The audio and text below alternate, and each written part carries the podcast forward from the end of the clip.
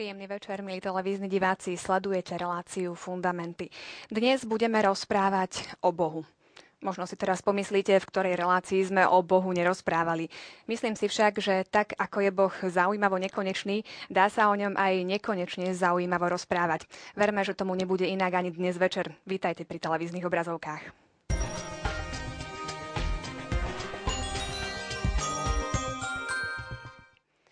Naša dnešná téma znie, v akého Boha veríme. O tom sa už budem rozprávať s mojimi hostiami, trošku pozmenenej zostave. Vítam v štúdiu otca Juraja Viteka, kňaza, filozofa, teológa z komunity Oratória svätého Filipa Nériho. Vítajte. Ďakujem pekne. A pekný večer. večer prajem aj Pavlovi Strežovi e, zo spoločenstva Novej evangelizácie. Vítaj. Ďakujem, pekný večer. Keďže sme mali aj my dvojmesačné prázdniny, e, je teraz trošku potrebné si zopakovať, o čom sme hovorili naposledy. Urobíme tak najskôr cez súťažné otázky.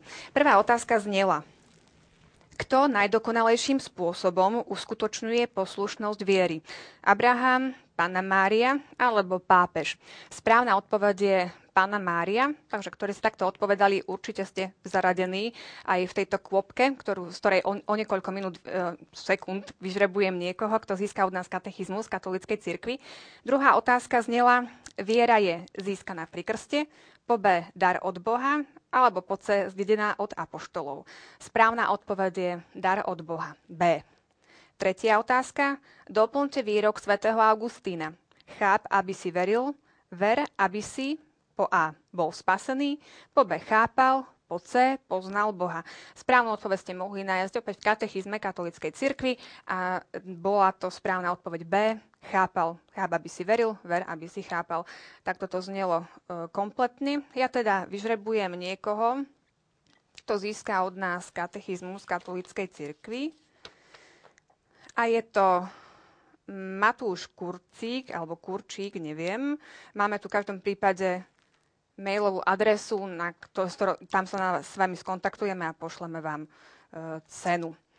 Poďme teda s mojimi hostiami diskutovať, trošku si rozoberieme aj tieto otázky. E, dáme si taký úvod do toho kréda. Tá prvá veta, verím v Boha, Otca Všemohúceho, stvoriteľa neba i zeme. Toto bude téma na naše najbližšie stretnutia. Poďme teda k tej viere. Čo to znamená byť veriaci? Čo je to tá naša viera? Mhm. Otec Juraj. Tak ja poviem len jednou vetou, lebo myslím, že to bolo dostatočne povedané, aspoň podľa toho, čo som mal možnosť vidieť e, v minulých reláciách. Poviem to jednoducho. V tom náboženskom slova zmysle byť veriaci znamená zveriť sa Bohu, ktorý sa mi zjavuje. Pre mňa ako by e, vlastne sme citovali ten e, článok 150, e, že viera je predovšetkým osobným primknutím sa človeka k Bohu, bodko čiarka súčasne a neoddeliteľne je slobodným súhlasom s celou pravdu, ktorú Boh zjavil. E, to teraz otec Juraj povedal e, len trošku inými slovami. V zásade to znamená si to, že to, komu verím, toho si najbližšie pripustím k telu. A e, to znamená, že keďže moju manželku si najbližšie pripustím k telu, k svojmu srdcu, k svojmu vnútru, čiže prilnem ku nej, tak jej najviac verím. A viera je teda e, dôvera, tak ako otec Juraj povedal. Dôverujem Bohu a preto si ho pripustím k telu, primknem k nemu a to je podstata našej viery. My sme spomínali aj príklady, konkrétne príklady takej poslušnosti. Spomínali mhm. sme či už Abrahama, panu Máriu, alebo aj také novodobé príklady uh, zo súčasnosti. Eh, poďme si ilustrovať aj na týchto príkladoch práve tú skutočnosť, že čo je to tá správna poslušnosť. Aby tá viera nebola len nejaká formalita, ale zase na druhej strane, aby to nebol nejaký fanatizmus. Čiže možno aj na príklade Panny Márie. Áno. Ja by som povedal, že možno už by som začal tou, tou samotným tým slovom poslušnosť, ktoré, pre ktorým sa ľudia desia dnes doslova. Poslušnosť ako keby to bolo nejaké obmedzenie mojej slobody a práve tá poslušnosť, e, ona je realizáciou mojej slobody, pretože ja keď e, chcem definovať slobodu, zistím, že sloboda nie je hodnota sama o sebe. Sloboda sa dá vyjadriť jednoduchým slovom chcem. Ale nikdy nepoviem len toto slovo chcem. Vždy chcem niečo alebo chcem niekoho. Čiže ja tú svoju slobodu projektujem smerom na, na niekoho alebo na niečo, ako teraz povedal Pavol, že povedzme v láske manželskej, že projektujem svoj život na, na to človeka. Veľmi krásne o tom píše Exupery, že, že on používa taký obraz, že skrotiť si niekoho, že skrot si ma, malý princ. Hej? Čo znamená skrotiť si? Vytvoriť puto kedy si vytvorím puto. Teraz som pre teba len ako 100 tisíc iných chlapcov, ale teraz už som pre teba jeden jediný. A potom malý princ hovorí, viem už o jednej rastline, ktorá si ma skrotila. Pretože to znamená naprojektovať svoju slobodu. A e, ešte veľmi dôležité je, že poslušnosť ma e, mi nič neodoberá. Práve naopak, e, keď sa ja zverujem poslušnosti niekomu, tak ja rastiem. Poviem príklad, keď sa chlapec, ktorý ide na nejaký šport, sa zverí svojmu trénerovi, tak je to skúsenejší človek, ktorému verí. No a keď sa nechá viesť tým človekom, ktorý je väčší od neho, no tak rastie. Zaujímavé je slovo autorita. Autorita je od slova augeo, čiže rásť. Čiže mi to pomáha rásť. A keď sa zverím Bohu, tak ja tým nič nestrácam. Práve naopak, vždy, keď sa zverím niečomu, čo je väčšie odo mňa, tak, tak pri tom rastiem. No. Ilustrujeme si na tom príklade Pany Márie. Áno, áno. Tak u Pany Márie e, by som povedal, za otca viery sa používa, po, považuje Abraham, ale pána Mária, ja by som povedal, že máme jednu, jednu vetu v Lukášovom evaníliu, ktorá ilustruje pánu Máriu a jej vieru. Ona zachovávala všetky tieto slova vo svojom srdci a premyšľala o nich. O akých veciach premyšľala? Mala pred sebou Božieho syna, celé, celé naše zjavenie, vrchol všetkého zjavenia je Ježiš, jej syn, ktorého mala v náruči od malička. Čiže najdokonalejším spôsobom bola spojená s tajomstvom Boha. Ale čo ešte dôležité, to je zaujímavé v greckom texte, keď sa hovorí, že zachovávala vo svojom srdci, používa sa tam výraz grecký symbalusa, to je od, slovo, od toho je odvodené slovo symbol, symbol viery, alebo vyznanie viery. Symbalein znamená udržovať všetko v syntéze srdca lebo ona to zachovávala vo svojom srdci. Čiže dá sa povedať, že Pana Mária všetky pravdy viery dokonalým spôsobom, doslova vteleným spôsobom v tom najosobnejšom vzťahu s Ježišom prežívala vo svojom srdci a preto je, dá sa povedať, skutočne prototypom veriaceho človeka. Tam bola vlastne aj tá otázka, že najdokonalejším spôsobom uskutočňuje poslušnosť viery, čiže to bolo aj vysvetlené, prečo je správna odpoveď B. Poďme aj k tomu Abrahamovi. Mm, Pavel, ako si vysvetlíme práve to, túto poslušnosť Abrahama? Ehm, Abraham je teda nazvaný otcom viery eh, a vlastne môžeme o tom čítať eh, v listoch svätého Pavla, kde ho uvádza ako, ako toho, ktorého je hodné nasledovať. V zásade je pre nás prototypom, ako by mala naša viera vyzerať.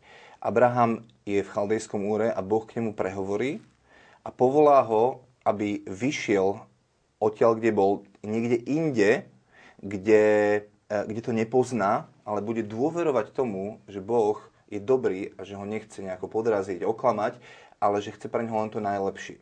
Um, niečo podobné pre, musí prežiť každý ten človek, kde z toho starého života, v ktorom žije, ho Boh povoláva, má s ním vzťah, počuje jeho hlas, volá ho do, do vzťahu, kedy mu bude dôverovať k tomu, aby urobil krok a zatiaľ, čo jeho mysel tomu nerozumie úplne všetkému, vo svojom srdci vie, že táto osoba je tak milujúca a láskavá, že ma nemôže oklamať a preto to urobím a až potom pochopím neskôr, čo tým ten človek myslel. Veľmi jednoducho sa to dá ilustrovať na rodine.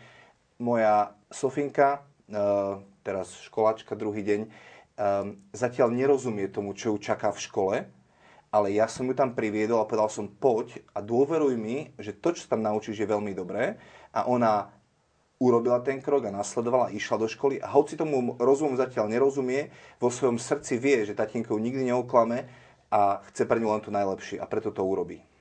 Veľmi dôležité pri tomto je uvedomiť si ten fakt, že viera je milosť. Čiže je to niečo, čo sme dostali, je to dar. Ako máme sa na túto našu vieru pozerať a ako naložiť s týmto darom? Áno. To ma zaujalo pri tej otázke, že tá, tam bola prvá možnosť, že dostávame ju v krste, že je získaná v krste a potom, že dar od Boha. Správna otázka bola dar od Boha, pretože môžeme sa pýtať, že pred krstom človek nemá vieru. Povedzme, katechumeni majú ju, čiže bolo to správne, bolo to všeobecnejšia odpoveď. Ale fakt je ten, že to súvisí veľmi s krstom, ten dar viery. Lebo častokrát e, vzniká dojem, že viera je skôr e, len čisto ľudský e, úkon. Že ja verím, niekto verí, niekto neverí, niekto sa rozhodne, že začne veriť, ale viera je aj niečo veľa viac. A v katechizme je len jedna veta, ktorá hovorí, že je to božská vliatačnosť. Čo to znamená? Ja by som chcel toto trošku ilustrovať eh, na takom, na takom príklade, eh, ktorý používa veľký mystik svätý Jan z Kríža. Pretože viera je daná ako dar, ale aj ako určitá kvalita, ktorú dostávam, ktorá mi je vliata. Môj rozum musí byť zbožstvený toto slovičko možno až e, niekoho môže až šokovať, ale to je normálna terminológia naša kresťanská, alebo posvetený, používame aj ten výraz, že posvetený alebo zbožstvený, to znamená pretvorený a uspôsobený, aby som bol schopný počúvať. Teraz v nedelu sme mali také evanelium, že e, Pet, e, Pán Ježiš hovorí Petrovi, Peter, nemáš zmysel pre veci Božie, len pre e, ľudské. Viera ma robí schopný mať zmysel pre Božie veci. No a akým spôsobom? Tak Svetý Jan z hovorí, že on to nazýva samozrejme filozofickou terminológiou, že to je určitá kvalita duše, operatívna čnosť, ktorú dostávam a tak ďalej. Čo to znamená? Svetý Jan z používa taký obraz štepenia. Um, záhradkári veľmi dobre vedia, ako to funguje, že mám nejaký strom, ktorý rodí, povedzme to jabloň, rodí jablka. Môže jab, jabloň rodiť hrušky? Nemôže ale môžem zaštepiť na tú jabloň, e, povedzme teda ten štep iného stromu a zrazu všetku miazgu, všetku, e, všetky schopnosti, by som povedal, dostáva z toho, z toho stromu jablone, ale rodí úplne iné ovocie. A Sv. Jan Skríža hovorí, viera je takýto nadprirodzený dar, ktorý mi Boh nadprirodzeným spôsobom vleje pri krste, završí ten proces, e, by som povedal, uverenia a vtedy už tá viera zostáva ako určitá kvalita rozumu, ktorý, ktorá uspôsobuje rozum, aby som bol schopný porozumieť tým Božím veciam.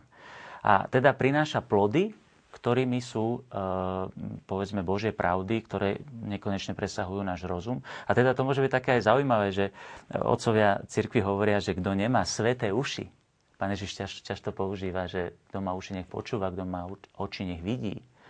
E, kto nemá tie uši a kto nemá tie oči, kto nie je zbožstvený, tak ani nie je schopný porozumieť týmto veciam. Preto napríklad aj v cirkvi, prvotnej cirkvi postupne katechumeni boli, katechizmus bol napísaný hlavne aj pre katechezu tých, ktorí sa pripravujú na krst, tak oni boli postupne uvádzaní do toho tajomstva. A završené to bolo v tá iniciácia vlastne až v krste, kedy dostali tie sveté uši a potom už mohli zostať napríklad na Eucharistii, pretože mohli pochopiť, už mohli spoznať, rozpoznať Ježiša pri lámaní chleba, pretože predtým to neboli schopní. Tak teda čo s tými svetými ušami? Keď už ich máme, tú, tú vieru mm, nemôžeme brať ako nejakú samozrejmosť, že teraz ju máme a ako hotovo. Treba sa o ňu aj starať nejakým spôsobom. Ako si uchovávať tú živú, e, vieru živú? Veľmi jednoduchá otázka s na veľmi jednoduchou odpovedou. E, keďže som to demonstroval na príklade manželstva, aj sme vlastne tam mali ten článok 154, ktorý tiež e, ilustroval tú slobodu odovzdania sa ako manželský sľub Um, paralelne teda si môžeme povedať, že ako môžem svoje manželstvo zachovať živé. No tým, že budem so svojou manželkou tráviť čas, že budem s ňou komunikovať, že si budeme navzájom vyznávať lásku, že budeme v úcte jeden k druhému sa správať. A toto vzájomné zdieľanie srdc spôsobuje, že naša láska je živá. Čiže keď sa toto vytratí, vytratí sa vzťah. To isté teda môžeme aplikovať na Boha, pretože to, čo je to tajomstvo Boha je skryté v pozemských veciach, či manželstvo podľa Pavla z Efezanom 5. kapitoly je predobraz Krista a jeho nevesty cirkvi. Čiže keď viem, ako budovať svoje manželstvo, budem vedieť budovať vzťah s Bohom. Keď budem vedieť budovať vzťah s Bohom, budem vedieť budovať svoje manželstvo. Či to sú prepojené nádoby. A ja častokrát vidím na sebe, že, že keď som nevrlý k manželke tvrdý, tak sa uvedomím, že aha, asi vychladol môj vzťah s Bohom, potrebujem sa vrátiť naspäť do intimného spoločenstva s ním. A, a na druhej strane si uvedomujem, že keď mám to intimné spoločenstvo s Bohom, tak viem byť romanticky nežný a dobrý aj ku svojej manželke. Čiže tie nádoby sú veľmi prepojené. Ja by som, ak môžem, doplnil. Uh, obraz e, funguje, len má svoje, by som povedal, že každý obraz má určité nedokonalosti. Chcel by som doplniť jednu vec, že samozrejme manželstvo je, je to vzťah medzi dvomi rovnými sú to ľudia, ktorí majú rovnaké, rovnaký spôsob uvažovania a tak ďalej. Vo vzťahu Boha je to veľa zložitejšie, pretože Boh je nekonečný a jemu porozumieť a vytvoriť si intimitu s Bohom, ktorý je tak strašne vzdialený, a ktoré, ktorého prirodzenosť ma nekonečne prevýšuje, tak je to oveľa horšie. A teda rast tej viere, ja by som použil taký obraz, keď som teraz hovoril o tom zbožstvení, teda, že tá viera je, určitá schopnosť, ktorú dostávam. Dneska mladí ľudia fachčia na X-menoch napríklad, alebo na rozličných Batmanoch a iných menoch, že je veľmi populárne dnes hovoriť o tom, že človek dostane nejaké mimoriadne schopnosti. A vo všetkých tých filmoch sa hovorí o tom, že oni potom je nejaký čas, kedy sa ich naučia ovládať. A myslím si, že ten, ten kresťanský život, e, tá viera je práve tá, tá, to umenie ako mám s tou vierou nakladať, ako mám rozvíjať tento dar. No samozrejme to sa deje práve potom už takým spôsobom, ako bol naznačený, že teda v tej intimite s Bohom, povedzme modlitba.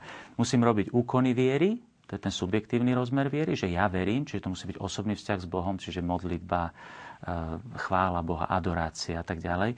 Ale potom aj obsah viery, čo verím. Čiže povedzme to, čo robíme teraz, tak my vlastne uvažujeme nad obsahom viery a tým pádom môžeme robiť lepšie úkony viery, že keď dnes budeme hovoriť o, o jednom Bohu, tak môžem urobiť na konci úkon viery, verím v jedného Boha. Tak týmto sa moja viera jednoducho potom rastie a sa rozvíja ten, ten dar. Takto teda plynulo prechádzame k tej našej dnešnej téme. Začíname podrobnejšie rozoberať e, význanie viery. E, toto krédo vyznávam minimálne, respektíve tie základné pravdy, ktorým veríme, vyznávame minimálne raz do týždňa pri nedelnej mm-hmm. svetej omši. E, toto krédo sa nejako kreovalo. Nebolo to mhm. vždy také jednoznačné. Skúsme v krátkosti naozaj trošku tak do histórie mm, prejsť, ako sa vyvíjalo to mhm. naše význanie mhm. viery. Tak ja by som k tomu povedal možno taký kontext, e, ktorý je každému asi veriacemu katolíkovi vlastný, pretože my sme do viery vovádzaní. Samozrejme, že e, tí, ktorí boli pokrstení ako dospelí, zažili katechumena, že zažili tú iniciáciu, prípravu na, na sviatosti. Ale e, veľa ľudí, e, myslím, že väčšina katolíkov boli vo vádzanie tak postupne, že boli pokrstení ako deti a potom to vovádzanie prežívame povedzme pri prvom svetom príjmaní, že dieťa potom vyznáva vieru a pri, pri krste a tak ďalej a pri birmovke, ale myslím si, že ten, to, to vyznanie viery v cirkvi vzniklo ako potreba v krátkosti, v krátkosti formulovať celistvo z celej viery, že v čom my, kresťania, vlastne veríme. A v tomto kontexte vznikol, vznikol tzv. symbol viery, už v prvotnej cirkvi aj v Ríme, ale oni vznikli viac, viac tých symbolov viery vzniklo. A e, práve tu na, e, myslím si, že je veľmi dôležité e, porozumieť tomu, že, že sú to také základy, dá sa povedať. Veľmi, e, tak ako možno niektorí diváci si nevedia zapamätať aj, ani názov tejto relácie, že fundamenty. A myslím si, že ten, to vyznanie viery sú takéto fundamenty, to sú základy toho, že keď sa opýtam kresťana, a čo ty veríš, aby každý jeden vedel. A preto je to, je to zhrnuté vlastne v, te, v tom význaní viery. Aby som chcel zacitovať jeden e, text, ktorý je z listu Hebrejom v 5. kapitole, ktorý možno by mohol takú novú pečať aj tej relácii dať, že čo sú to tie fundamenty. Svety, e, teda nevieme, kto bol autorom tohto listu, ale tento svetopisec píše, že o tom by sme mali veľa čo hovoriť, ale je to ťažké vysvetliť, pretože ste zleniveli počúvať, hovorí kresťanov. Ste zleniveli počúvať. A potom hovorí, lebo hoci by ste po toľkom čase sami mali byť učiteľmi, niekto 20-30 rokov kresťanom už by mal byť učiteľ, znova potrebujete, aby vás niekto učil začiatočným prvkom Božích slov. To sa po grecky povie stojche, alebo po, po, po latinsky elementa, ale kľudne by sme mohli dať fundamenty. Teda tie základy Božieho slova. Vás musí niekto stále učiť. A ja si myslím, že e, povedzme v tom vyznaní viery pri tej nedelnej liturgii, e, kresťan ako keby sa vracal stále k tým základom. Toto sú tie základy. Katechizmus, to sú tie základy, ku ktorým sa musím stále vrácať. Ja máme skúsenosť pastorácie, že koľkokrát ľudia, ktorí už prešli všetkými možnými spoločenstvami, duchovnými cvičeniami, už majú určitú skúsenosť s Bohom a niekedy som šokovaný nad tým, že nerozumejú niektorým základným veciam vo viere.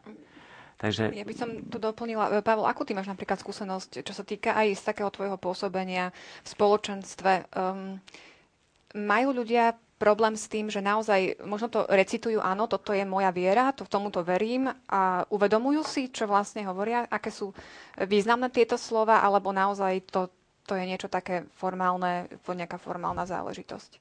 Tak myslím si, že uh, asi by sme snažili stať rúžové okuliare, ak by sme hovorili, že ľudia tomu rozumejú. Ten citát z listu Hebrejom je veľmi zaujímavý, pretože to sú naozaj základy. On tam potom menuje tie základy, na ktorých stojí. Jeden z nich je napríklad učenie o, o vzkriesení z mŕtvych. Ja si myslím, že, že, že bežný katolík nevie povedať, čo to znamená vzkriesenie z mŕtvych, nevie zacitovať žiadny biblický citát a pritom sú celé state o vzkriesení, napríklad Korintianom 15. kapitola to, čo je dôležité, je, keď hovoríme to, čomu veríme, ten článok 197 eh, eh, hovorí, že vyslovať z vierou význanie viery, čiže keď katolík rozpráva na Svetej Omši význanie viery, znamená vstúpiť do spoločenstva s Bohom Otcom, Synom a Duchom Svetým, ako aj do spoločenstva s celou církou, ktorá nám odozdáva vieru, v lone ktorej veríme. Čiže opäť to prepája s tou skúsenosťou, čiže to, keď niečo odrecitujem, neznamená, že to žijem. My sme si už v niektorej minulej relácii rozprávali, že, že keď sa spýtate človeka, bežného kresťana, či verí, že Boh odpúšťa hriechy, tak vám povie, že verí. Ale keď sa ho spýtate, a cíti sa čistý pred Bohom, tak povie nie. Čiže je rozdiel medzi intelektuálnym nejakým poznaním, že, že toto viem a toto mám naučené a skutočne tým prilnutím srdca k Bohu. A preto vlastne každá sveta omša aj začína, tam je iný článok je 150, že tie symboly viery sa delia na, delia na tri časti.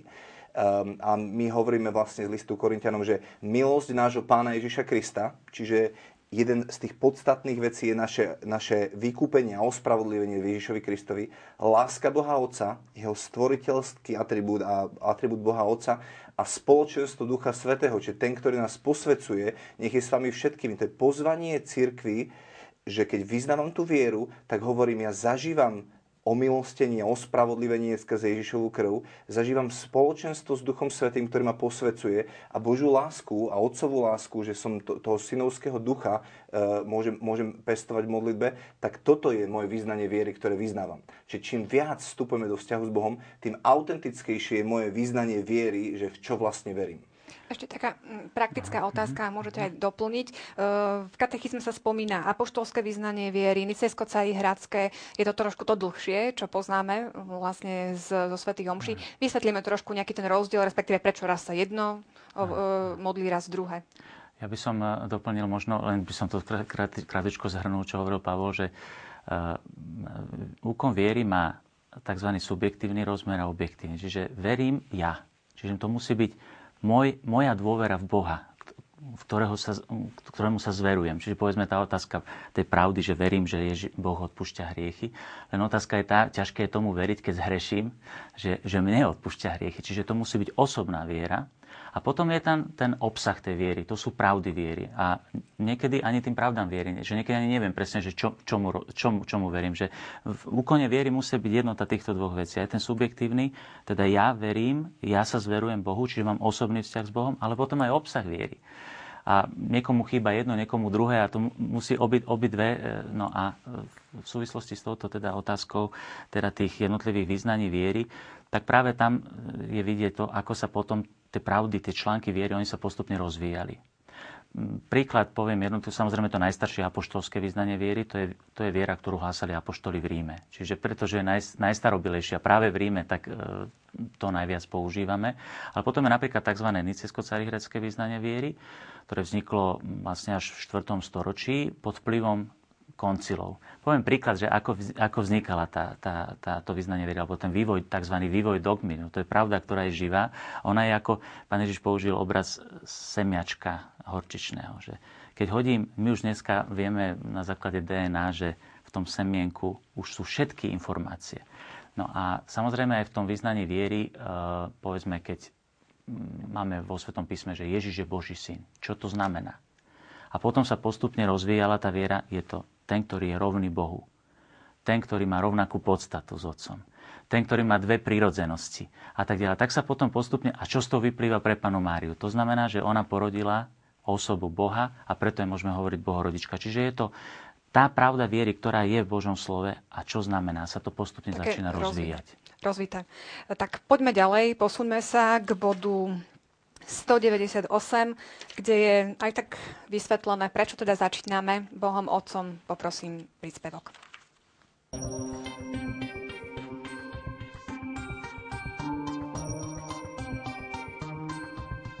Naše vyznanie viery sa začína od Boha, lebo Boh je prvý a posledný, začiatok a koniec všetkého. Krédo sa začína od Boha Otca, lebo Otec je prvá božská osoba Najsvetejšej Trojice.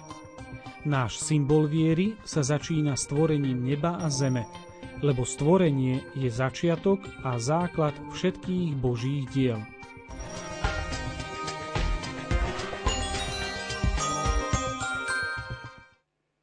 Tu bolo aj tak zhrnuté také témy na naše na, najbližšie stretnutia. Ak sa niekomu aj zdá, že čo budeme o tom toľko vedieť rozprávať, ja si myslím, že ani nebudeme stíhať vôbec uh, tieto pravdy dopodrobná rozobrať. Poďme teda k tomu veriť v Boha. Je to nejaká tá, toto najzákladnejšie význanie a myslím, že to je taká zhoda s viacerými náboženstvami. Ako ale môžeme chápať to, že teda toho Boha má aj to náboženstvo, aj to náboženstvo, hovoríme o jednom Bohu, alebo sú to rôzni bohovia. A ako tomu rozumieť? Ja by som možno na začiatok, aby sme aj možno aj našim divákom pomohli sa trošku zorientovať, že vlastne aké náboženstva existujú, pretože asi väčšina ľudí vníma, že monoteizmus je, alebo teda viera v jedného Boha, že to je niečo veľmi rozšírené, ale viery môžeme, alebo náboženstva môžeme rozlíšiť na tzv. politeistické, teda to sú náboženstva, ktoré vyznávajú viac božstiev. Obyčajne sú to mm, personifikácia alebo zbožstvenie nejakých prírodných síl, povedzme grecké celé náboženstvo je takýmto náboženstvom, alebo Egypt malo slnko. Hej, cítili, že slnko, zo slnka ide život, kde nie je slnko, tak e, tam, tam nie je život, tak slnko bol boh hra. Čiže to boli politeistické náboženstva. V prípade týchto náboženstiev, keby som sa mal pýtať, že či ich náboženstvo je podobné, alebo či veríme v toho istého Boha, tak veľmi ťažko to tam nájdeme. Ale môžeme povedať, že aspoň e, mali snahu e, uvedomiť si, že je nad nimi niečo vyššie. Hm? To je tzv. ja tomu hovorím, že niečizmus. niečizmus, verím v niečizmus, e, verím v niečo, čo je vyššie odo mňa ale samozrejme zaujímavé, keď svätý Pavol prišiel do Aten, tak e, dokonca ocenil, keď videl tie modly, tak čo už mohol na tom oceniť, ale povedal, že vidím, že ste mimoriadne nábožní, lebo toľkých bohov som ešte nevidel. E, a potom im hovorí, že mm, no ale videl som jeden oltár, videl som jeden oltár, ktorý bol zasvetený neznámemu bohu. To oni tam pre istotu, že keby náhodou niektorý boh nemal meno, tak aby nebol urazený, tak mu dali tam... A on hovorí, tohto neznámeho boha ja vám hlásam. Potom existuje druhá skupina e, náboženstiev, ktoré by sme mohli nazvať, že monistické náboženstva. To znamená, to sú väčšinou azijské východné náboženstva ako buddhizmus, e, hinduizmus a tak ďalej. Nemôžeme celkom povedať, že sú to úplne náboženstva, pretože veria skôr nie v Boha, ale veria v božstvo. Všetko je božstvo, všetko je všetko. Čiže my sme len súčasť božstva a teda nie je tam osobný boh. Hm? Ale tiež sú tam určité paralely, existuje určitý e, dialog, že teda to s tým našim Bohom nejako súvisia. Potom sú tzv. monoteistické náboženstva, tie sú len tri. Že už sa nám to veľmi vyčistilo a zostávajú nám tri náboženstva, židovské náboženstvo, kresťanstvo a islam, ktoré veria v jedného Boha o ktorom vlastne teraz hovoríme. A kresťanstvo je jedným z nich. Ako je to v prípade s náboženstvom židovským, tak samozrejme kresťanstvo vyrastlo a je doplnením židovského náboženstva. K tomu židovstvu sa ešte dostaneme. Áno. A islám, islám ten verí síce v stvoriteľa, a tu by sme sa mohli opýtať, to sa častokrát hovorí, že či Allah je ten istý Boh, ktorého veríme my. Ja by som rozlišil. Boh v skutočnosti, keďže oni veria, že je to stvoriteľ, tak veria v toho istého Boha ako my. Ale potom môžeme rozlišiť, ako ho poznajú. A tam už by som povedal, že ho nepoznajú tak, ako ho poznáme my. Takže v tomto zmysle, v tom našom poznaní viery je to iný Boh, pretože náš Boh napríklad nekáže zabíjať a podobne. Aká je teda viera v Boha kresťana katolíka? V čom je to teda iné? V čom sa odlišuje od toho chápania v iných náboženstvách?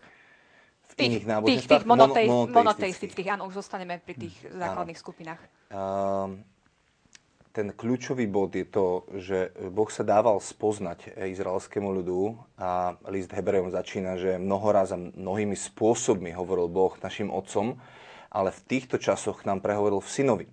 Čiže e, a ním povedal vlastne všetko a to sú vlastne aj tie body, ktoré sme v minulých reláciách preberali, že to je konečné zjavenie s veľkým Z a iné zjavenie už nebude. Čiže Boh povedal všetko v synovi, čo chcel povedať a to je to najväčšie tajomstvo, že otec má syna o ktorom sme nevedeli a, a zrazu sa tu objavuje potom ešte osoba Ducha Svetého, čiže e, trojica, ktorá, ktorá je jeden Boh a toto nás vlastne odlišuje e, od e, islámu aj od židovstva. Ja pripomeniem televíznym divákom, že dnes nebudeme rozoberať e, tajomstvo Najsvetejšej trojice, to je téma na, teda o mesiac, takže to len naozaj sa dotkneme tak okrajovo toho, je to dôležité povedať. Tak poďme si teda predstaviť ešte ten monoteizmus u Židov. Vy ste to už tuto naznačili, teda je to židovstvo. Keď sa vcítime do tej doby, tak naozaj je to veľmi nezvyčajné, že židovský národ veril v jedného Boha. trošku to vysvetlíme v takom kontexte. E, tú históriu naozaj veľmi stručne, lebo nemáme toľko ja času, ale... Možno, ja by som ponúkol divákom možno len, e, aby na takú predstavu, že ako to vznikalo. Už samotné slovo, ktorým sa označuje Boh v starom zákone, je slovo Elohim, čo je plurál. To znamená, že v preklade to znamená bohovia. Čiže e, oni tam je vidieť, ako skutočne boli obklopení tým politeizmom, že tie národy okolité mali rozličných bohov, a dokonca v prvých, by som povedal, v takých tých starších textoch sa hovorí, že náš Boh nie je ako iní bohovia. Čiže ako keby rátali s tým, že sú aj nejakí iní bohovia. A sa to postupne vyčistuje, ale v každom prípade aj to slovo Elohim, teda bohovia, sa začína používať ako Boh. A Boh sa potom postupne e, v tomto národe začína skutočne zjavovať ako jeden jediný a v neskôrších textoch už vidíme úplne jasné rozlíšenie, že ten náš Boh je jediný Boh a tí ostatní bohovia nie sú. Čiže táto čistá idea eh, monoteizmu, dá sa povedať, že neexistuje v žiadnej inej kultúre. V žiadnej inej kultúre neexistuje. A tie ostatné, ktoré vznikli, dokonca aj niektoré grecké nábož, náboženstvo, napríklad tzv. neoplatonizmus, ktorý už vznikol veľa neskôr, v 3. 4. storočí, práve pod vplyvom aj kresťanského náboženstva, tak nemôžeme povedať, že vznikol skôr, ale skutočne Mojžišovo náboženstvo alebo židovské náboženstvo je náboženstvo jedne, jedného Boha a už historicky je to skutočne zaujímavosť, ktorá sa veľmi ťažko dá vysvetliť. Poďme si trošku, ja viem, toto je teda taká filozofická téma, ale mm-hmm. ak sa dá, tak čo najjednoduchšie. V bode 200 sa píše, že Boh je jeden svojou prírodzenosťou, svojou podstatou a bytnosťou. Ano. Rozlišuje sa to na nejaké tri kategórie. Vieme to nejako jednoducho vysvetliť, poteším vás, znamená. Poteším vás, že to poviem len tromi vetami. No, Pretože v podstate e, to je citácia rímskeho katechizmu, ktorý používa latinské výrazy, ktoré sú, dá sa povedať, metafyzické pojmy a rozlíšenia, natúra, substancia, esencia, ale v podstate to znamená to isté. To nie sú tri rozličné veci, ale chce sa tým vyjadriť jedna vec, že keď hovoríme o Bohu ako jednom, to je práve to, čo sme teraz musíme s tou trojicou, to je traktát DD Uno je Trino, Trino. A práve toto je na rozlišenie toho, že keď hovoríme o Bohu ako o jednom, tak hovoríme o jeho prirodzenosti, hovoríme o jeho bytnosti, hovoríme o jeho podstate. Keď budeme hovoriť o trojici, tak nastane problém. Tak Boh je jeden alebo sú traja. A práve keď budeme hovoriť o troch, tak už nebudeme hovoriť o bytnosti, o podstate, o prirodzenosti, ale budeme hovoriť o vzťahoch, budeme hovoriť o osobách. No, a tak to sa teším teda na budúce. to bude zaujímavá debata. Uh, posuňme sa opäť ďalej. Uh, katechizmus o tom hovorí, že ako Boh zjavuje svoje meno. Čo to vôbec znamená, Pavol? Tak uh, myslím si, že Židia nám môžu byť vzorom v tom, ako sa pozerať na význam mena. My dávame mena na základe toho, aké sa nám páči. My čakáme bábetko, za dva mesiace nám narodí tretí, tretí dieťatko a môžeme rozmýšľať, no tak aké meno sa nám páči chlapčenské, aké sa nám páči dievčenské a v našom okolí takéto a takéto meno. Pre Židov a, a pre Boha meno reprezentuje um, jeho povolanie, jeho, jeho um, život alebo to, kým je. Čiže zjavenie mena znamená e, zjavenie odkrytie seba samého. A v písme môžete vidieť, že, že Boh e, viacerým ľuďom zmenil meno, ako keby zmenil ich prirodzenosť, podstatu. Jakub znamená úlisný a Boh mu zmenil meno na Izrael. Alebo Abrám je otec spravodlivosti a Boh mu mení meno na Abraham, otec všetkých národov. Čiže mení to staré za nové jeho poslanie. Takže pre zjavenie Božieho mena e, ukazuje, že Boh má že, že má meno, že je osobný Boh, že to nie je nejaké vzdialené božstvo a, a že sa nám chce dať spoznať. Áno, a no. ešte by som doplnil, lebo to, to, to, tento rozbor toho, že čo v židovstve znamenalo meno, ešte súvisí ešte s jednou vecou. A síce, že sa hovorí, že Adam pomenoval všetky veci. To znamenalo, že ich ovláda. Kto dá meno, tak ten ovláda. Kto pomenuje svojho Boha podľa semeckej kultúry, preto potrebovali všetky národy poznať mena svojich bohov, lebo to znamenalo ich ovládať, mať ich na svojej strane. A teraz je zaujímavé, keď sa Boh zjavuje e, Mojžišovi a e, bo, teda Mojžiš sa pýta jednoznačne, aké je tvoje meno. A zaujímavé je to, že e, Boh mu aj zjavuje meno, aj mu ho odmietne no, to zjaviť. je tá diplomácia. Ako to si ano, poďme vysvetliť, ano, že ano. na jednej strane sa zjavuje a na druhej strane zostáva tajomný, skrytý. Áno, lebo on sa mu nemôže zjaviť mu meno, pretože keby mu zjavil meno, tak by to znamenalo, že môže ovládnuť svojho Boha, ale Boh je neovládnutelný, je svetý, je nepochopiteľný, neuchopiteľný, tajomný. Ale na druhej strane hovorí, áno, moje meno je, ja som ten, ktorý som. Čiže dáva mu ako keby takú nejakú pomôcku k tomu, že predsa len, hoci ty ma nemôžeš pomenovať, ty ma nemôžeš ovládnuť, ty ma nemôžeš nikdy dokonale spoznať, pretože ja som svetý Boh Izraela, ktorý je, ktorý je nepochopiteľný a zostane nepochopiteľný, aj keď sa zjavuje, zostáva nepochopiteľný a predsa to zjavenie je určitá taká barlička, by som povedal, pre tú našu bezmocnosť približiť sa k Bohu, ktorý, o ktorom hovorí svätý Pavlo, že býva v neprístupnom svetle, je pre nás nepochopiteľný, tak mi dáva zjavenia. Hovorí, zjavujem ti svoje meno, ja som, ktorý som. Čo v hebrečine, v starej hebrečine zostal nám ten tajomný výraz, tzv. tetragram, JHVH ktorý sa číta uh, podľa Jahve, Jahve, Jehova. Áno, áno. I keď teda už myslím, že všetci uznali, že najpravdepodobnejšie, najpravdepodobnejšia výslovnosť je Jahve. Ale zaujímavé je to, že aj Židia, práve to je zaujímavé, že Boh im zjavil svoje meno. Čo znamená toto? Znamená to v prvom rade vernosť. Ja som, ktorý som, čiže ja som verný Izákovi, Jakubovi a všetkým, čiže celým, v celých dejinách som ti verný tomuto ľudu svojmu vyvolenému. Ale na druhej strane, ako keby tam zostávalo skryté čosi. A preto Izraelici napríklad toto slovo mali zákaz vyslovovať. A namiesto neho potom začali vyslovovať e, e, aramejské slovo Adonai, čo sa do greštiny potom preložilo ako Kyrios. A je zaujímavé, že pán Ježiš potom toto mal ako, ako titul, ktorý vyjadruje jeho božstvo. Ježiš je pán. Čiže Ježiš je Jahve.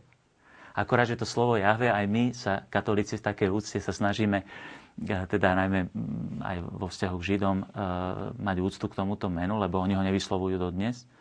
A, ale v podstate to znamená, že to je, to je, je Boh, ktorý je. To znamená, to je jeho vernosť. On nemôže nebyť. On je stvoriteľ všetkého. To, čo je veľmi zaujímavé, je to, že, že keď prechádzame teda od židovstva ku kresťanstvu, meno Ježiš, a to k tomu sa dostaneme neskôr, znamená Jahve spasí.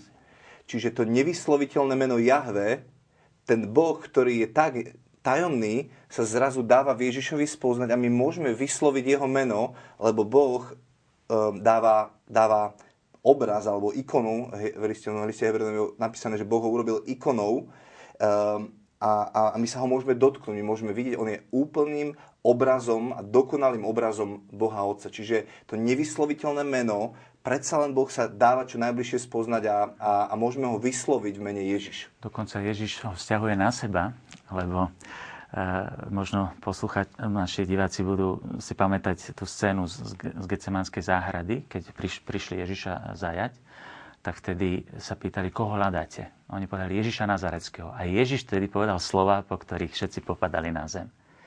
Ego eimi po grecky. Ja som. Oni veľmi dobre znamen- chápali, že Ježiš vysloval tieto slova ako Božie meno a vzťahovali ich na seba a opakovali často. Ja som cesta, pravda, život. Ja som e, brána k ovciam. Ja som a tak ďalej. A tu by sme sa možno práve dostali k tomu, že, že teda je tu Božie meno, jedno, teda Jahve, ja som, ale potom máme aj nejaké ďalšie mená, ktoré sa spomínajú aj v katechizme, teda ja som väčší Boh, ja som živý Boh, ja som e, kráľ Izraela a tak ďalej. Čiže zdá sa, že sa tu používajú nejaké nové mená a to by bolo skutočne potom zaujímavé vidieť, že ako tieto mená súvisia teda s Bohom, tak ktoré meno je, je skutočne Božie meno. Tak on je väčší alebo len je.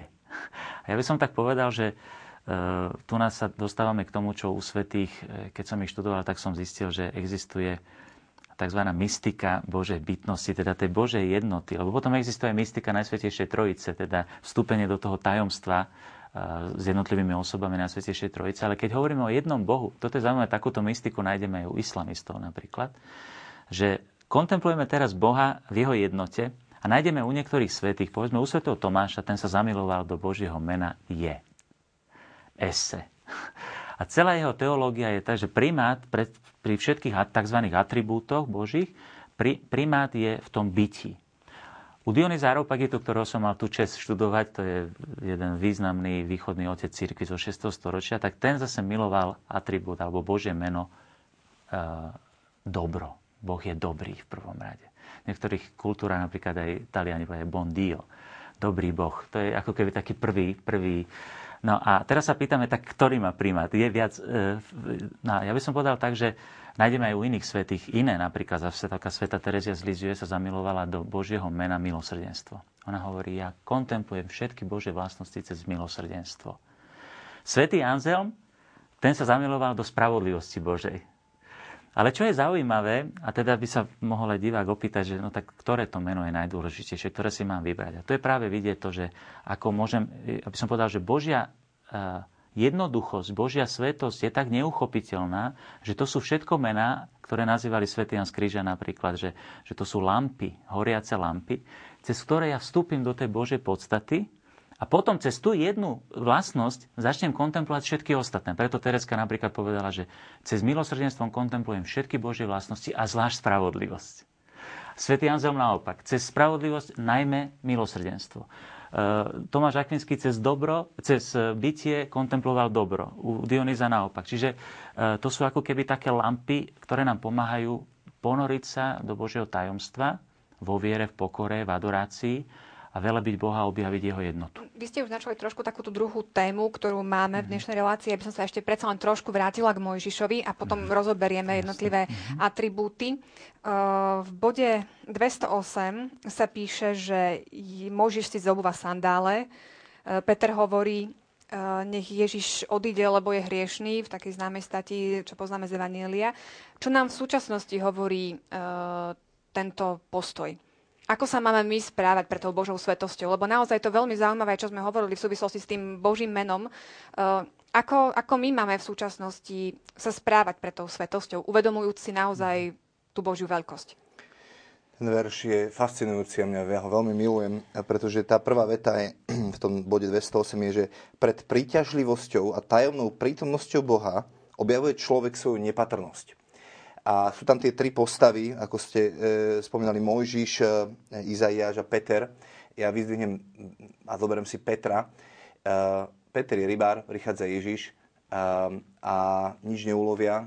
Frustrovaný, zničený a Ježiš mu povedie, poď, e, ideme na novo. A Peter ako rybár hovorí, teraz sa nelovia ryby, ryby sa lovia v noci, vôbec nie na hlbine, ale na plitčine a tak ďalej. Ale na tvoje slovo spustím siete. Vylovia toľko rýb, že sa im loďka potápa, prichádzajú na breh a Peter padá na zem a hovorí, odiď odo mňa, lebo som hriešný človek.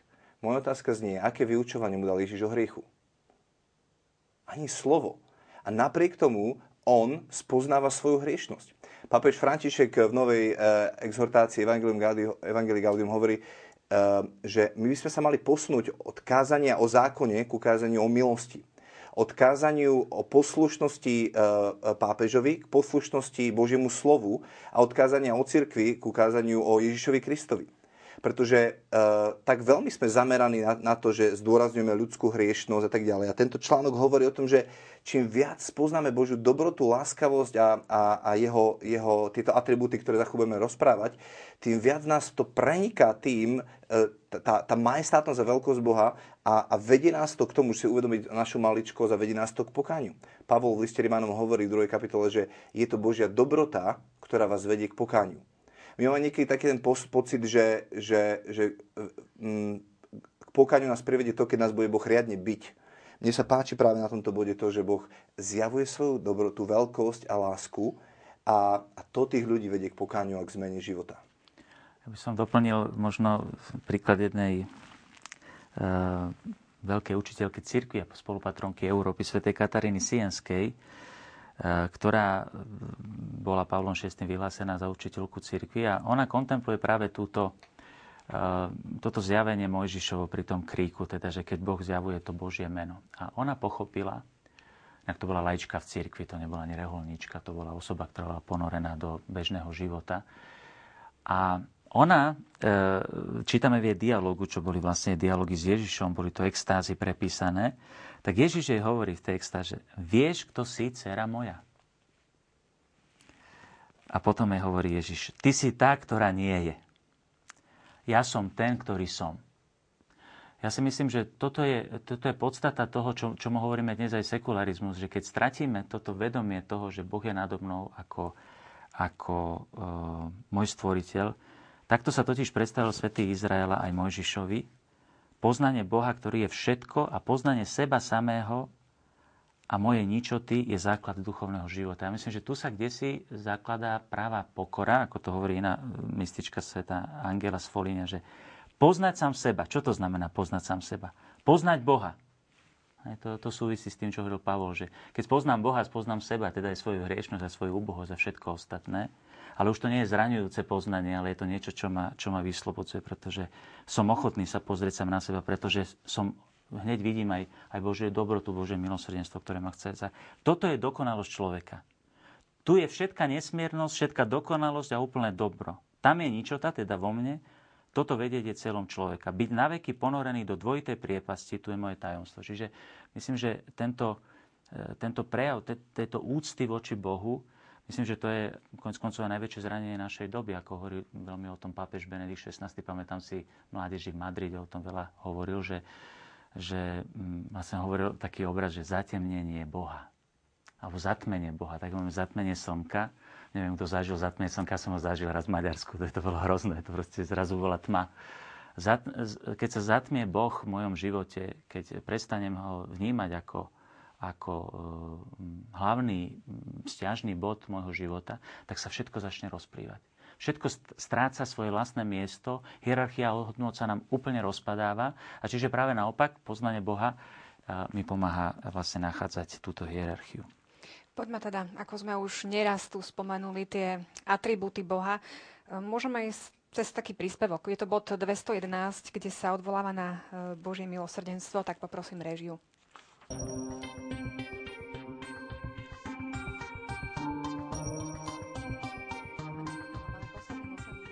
Boh zjavuje, že je bohatý na milosrdenstvo a ide až tak ďaleko, že vydá svojho vlastného syna – Ježiš dá svoj život, aby nás oslobodil od hriechu a tým zjaví, že aj On nosí Božie meno.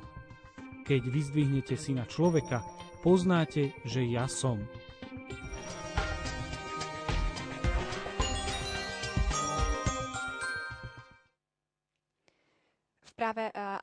Na záver tohto príspevku sme tam počuli to tajomné meno Boha, ja som.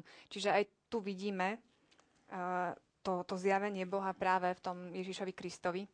A ako, ako vnímate vlastne túto skutočnosť a, a to pochopenie vôbec, že možno si to ani neuvedomujeme, keď vidíme taký nejaký uh, úryvok z Nového zákona s menom mhm. Ja som, že čo to vôbec znamená? Áno, ale tak myslím, že práve uh, tu treba vidieť to, že starý zákon je pedagógom ku Kristovi, čiže celý starý zákon vychováva k Ježišovi a teda všetko vo starom zákone, čo bolo zjavené, samotné meno Ja som a potom všetky ostatné mená, a to sú nielen také, by som povedal, že intelektuálne mená ako väčší, múdry a tak ďalej, ale sú tam obrazy, že Boh je horiaci oheň. Svetý Augustín mal veľký problém s týmito obrazmi, e, takými tými e, zmyslovými a skutočne zatvoril Sveté písmo, hovorí, takéhoto Boha ja neverím. To je trapné. A to preto, lebo to zostáva zatvorená kniha, keď hovoríme o, o zmyslových, povedzme, obrazoch Boha. A Boh, zaujímavé, že má zalúbenie v zmyslových obrazoch, aj Pán Ježiš, čo mu pripodobím Bože kráľovstvo. A teraz pozera sa okolo seba a používa zmyslové obrazy, podobenstva. Pretože, prečo? Pretože e, oni zahalujú, by som povedal, tu, oni sú tajomnejšie, oni sú svetejšie, pretože nikto nemá pokušenie povedať, že Boh je kameň. Čiže som si istý, že keď povie e, Ježiš, že, že Božie kráľovstvo, teda Boh je ako semienko, e, tak mi je jasné, že to asi nemyslí vážne. Ako to myslí? Čiže myslí to obrazne.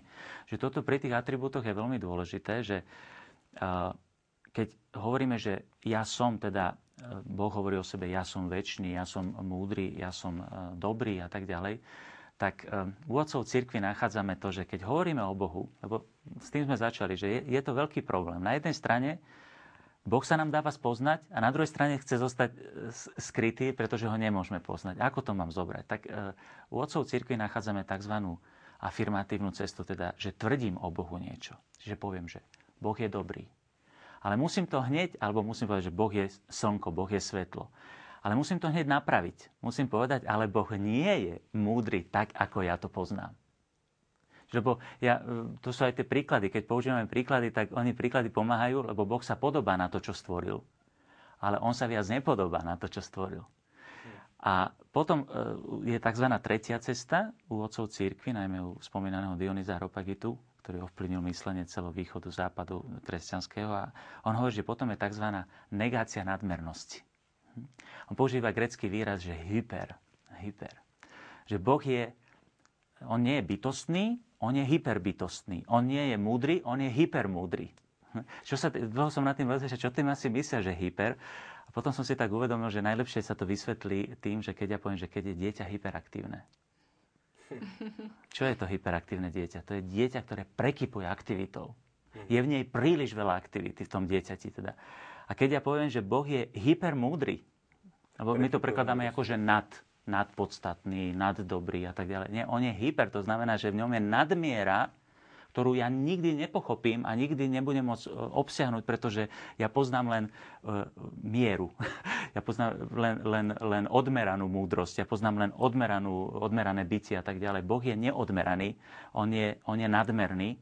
A, a práve vtedy pochop, e, chápem, chápeme Boha správne, lebo inak, keby sme napríklad odstránili negáciu, pri tom, tú negatívnu cestu, tak keby som ja povedal, že Boh je múdry, ja by som riskoval idolatriu. Tak ako keď povie, že vo Svetom písme sa hovorí, že Ježiš je slnko spravodlivosti. Hm? Ale keď ja, keď ja poviem, že on je, slnko, on je slnko, ale to sa podobá na to, čo je, ale viac sa to nepodobá, to je tá negatívna cesta. Keby som to nepovedal, že viac sa to nepodobá, tak by som upadol do, boho, do modloslužby, aby som zrazu no, začal uctievať Boha ako slnka. Hej? Čiže boh, to v tom poznaní je dôležité. Boh, ináč, keď sme hovoríme o tom mene Jahve, tak pridáva tam veľakrát e, e, nejaký ten atribút, napríklad Jahve Citkejnu, čiže Boh naša spravodlivosť. Čiže on nielen koná spravodlivé skutky, on sám je spravodlivosť. My, e, Ježiš povedal, ja som pravda. On nielen hovoril pravdivé veci, on je pravda, on je Božie slovo, čiže nielen to, čo povedal Ježiš je Božie slovo, ale to aj ako to urobil, aký to on použil, ako sa pri tom správal, to všetko je Božie slovo, lebo on je Božie slovo.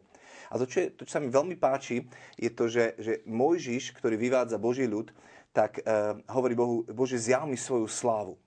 A keď povieme sláva, tak by nás mohlo napadnúť, že a teraz Boh sa zažiari a tak ďalej, ale on hovorí, nechám všetku svoju dobrotu prejsť popred teba a vyslovím na tebou svoje meno. A to je v tom článku 210, kde hovorí Jahve, Jahve, Boh milostivý, milosrdný, súcitný, ľutostivý, dobrotivý a veľmi láskavý.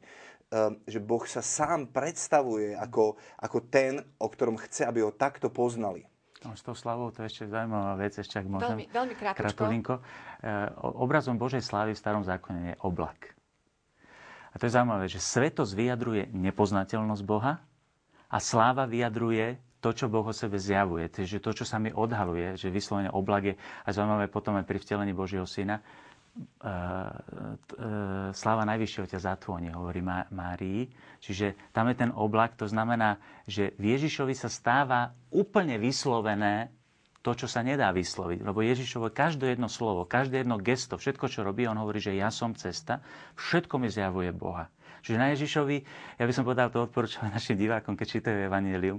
V Evangeliu každé slovo, každé jedno gesto Ježiša Krista je zjavením Boha samého v sebe, pretože On je osoba in persona, On je, on je, on je osobný Boh ktorý teraz, sa nám zjavuje. Teraz dám priestor aj divácké otázke. Naozaj ďakujeme divákom, že sa zapájajú do našej debaty. Uh, diváčka Henrieta Sprešová sa pýta uh, oboch hostí, uh, v akého Boha veríte vy, kým je Boh pre vás? Pavol. Myslím si, že, že veľmi jasne sme to teraz vyjadrili. Boh milostivý, ľutostivý, dobrotivý a veľmi láskavý. Či... A ke, keby môžem teda, tak ako ste vy e, spomínali, tie atributy uh, nejako uh-huh. zhmotniť do jedného, ktorý je uh-huh. pre vás taký ten, ten naj. Pre mňa asi to, že Boh je láska. Pre mňa Boh je milosrdenstvo. Čiže v, tom, v tomto... Ja, áno, ja som taký malý žiačik Sv. Terezie z Lizie. Dobre, poďme teda k záverečným bodom. E, ja ešte vyzvem televíznych divákov, že naozaj k týmto atribútom si môžu prečítať také samoštúdium trošku. E, ďalšie body, ktoré sme my len tak ako naozaj načrtli. E, záver tejto kapitoly sa venuje dôležitosti viery v jedného Boha. Čiže skúsme to tiež tak stručne, ale jasne zhrnúť mm, aké výhody nám to prináša, že veríme v toho jedného Boha. Samozrejme, nepozerajme na to cez, cez nejaké výhody, ale naozaj, aká je dôležitosť uh, tej viery v jedného Boha. Som to možno preložil na to, že e, môžeme to preložiť, lebo to, tie slova ľudia nemajú radi, že nábožný, byť nábožný, nábožnosť. Ono to v podstate znamená toto. Čiže aké výhody mi prináša to, že som nábožný? Aké, aké výhody mi prináša viera v Boha? Tak e, katechizmus o tom hovorí veľmi jednoducho, že nadobúda všetko svoje práve miesto teda hierarchia hodnot sa odvíja od viery v jedného Boha.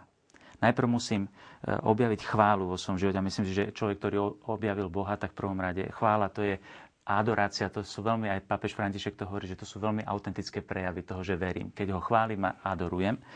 A potom e, e, vedomé závislosti, a to je prameň autentickej pokory pred skutočnosťou. Ja by som to zacitoval jeden text, ktorý povedal krásny text, ktorý povedal pápež Benedikt XVI práve mladým v Madride, kde hovoril o tom zatmení Boha, že ako je to bez toho Boha. A on hovorí, že existuje totiž silný prúd sekularistického myslenia, to znamená myslenia, ktoré je bez Boha, bez viery v Boha, ktorý chce vytlačiť Boha zo života ľudí a spoločnosti, navrhujúc a pokúšajúc sa vytvoriť raj bez Neho. No skúsenosť nám hovorí, že svet bez Boha sa stane peklom. Bude v ňom vládnuť egoizmus, rozvrat v rodinách, nenávisť medzi ľuďmi a národmi, nedostatok lásky, radosti a nádeje. Čiže keby som to mal pozitívne pre, prerozprávať, tak keď veríme v Boha, tak sa nám začnú všetky hierarchie e, usporadovať a vlastne nachádzame nádej, nachádzame novú radosť zo života, pretože všetko nadobúda zmysel. Toto pochopil aj Friedrich Nietzsche, keď povedal, že on si uvedomil, že kresťanstvo dáva človeku túto veľkú nádej a on hovorí, že to je maska, ktorú sme si dali. Lebo nie sme schopní uniesť absurditu svojej existencie. Mhm. A on je na človek, hovorí, hlasa na človeka, to je ten, ktorý povie, že Boh je mŕtvy a som schopný niesť absurditu. Čiže náš život je absurdný bez Boha. Ja by som e, to tak jeden rozvoj tej vety povedal, že iba tie nadpisy článkov od 223 až po 227, že čo nám to prináša, veľmi tak parafrázovanie, iba keď beral tie nadpisy, že tá poznanie Boha jeho slávy, to je 223, nás, nám premení srdce na, na, na meké a vďačné, 224, spoznáme svoju vlastnú hodnotu v Božích očiach a začneme vidieť iných jeho očami, 225, Staneme sa slobodní od závislosti a budeme môcť žiť život v plnosti a hojnosti, 226. Dokonca aj v ťažkostiach a protivenstvách ostaneme pevní a nemenní. To je jedna veta, ktorú sa dá, tie články, iba tie nadpisy, keď si poskladáte za sebou, tak, tak toto nám dá e, po, práve poznanie Boha. Tak týmto sme ukončili našu dnešnú tému. Teraz máme ešte milú povinnosť vyžrebovať niekoho e, z našich divákov, ktorí sa zapojili do, do našej diskusie a získajú a výherca teda získa UKET, katechizmus pre mladých. A je to práve divačka Henrieta z Prešova, takže posielame UKET, srdečne blahoželáme. A na záver našej relácie máme ešte súťažné otázky. Prvá otázka znie, z akého obdobia pochádza nicejsko-carihradské význanie viery. Po A zo 4. storočia, po B zo 16. storočia, po C z 20. storočia. Druhá otázka. Tajomné Božie meno ja som, ktorý som, v pôvodnej reči znamená po A Adonai, po B Jahve, po C Elohim. A tretia otázka. Keby si Boha pochopil, nebol by Bohom.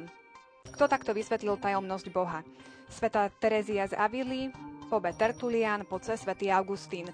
Všetky Odpovede nájdete v katechizme, konec koncov aj sme o tom rozprávali a odpovede posielajte na známe kontakty.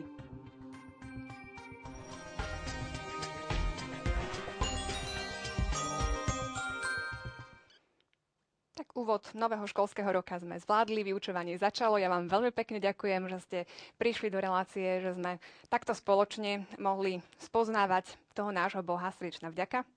A ďakujem aj vám, milí televízni diváci, za pozornosť. Verím, že vás naše rozprávanie zaujalo a že sa stretneme aj o mesiac. Naša téma bude, ako sme už spomínali, tajomstvo Najsvetejšej Trojice.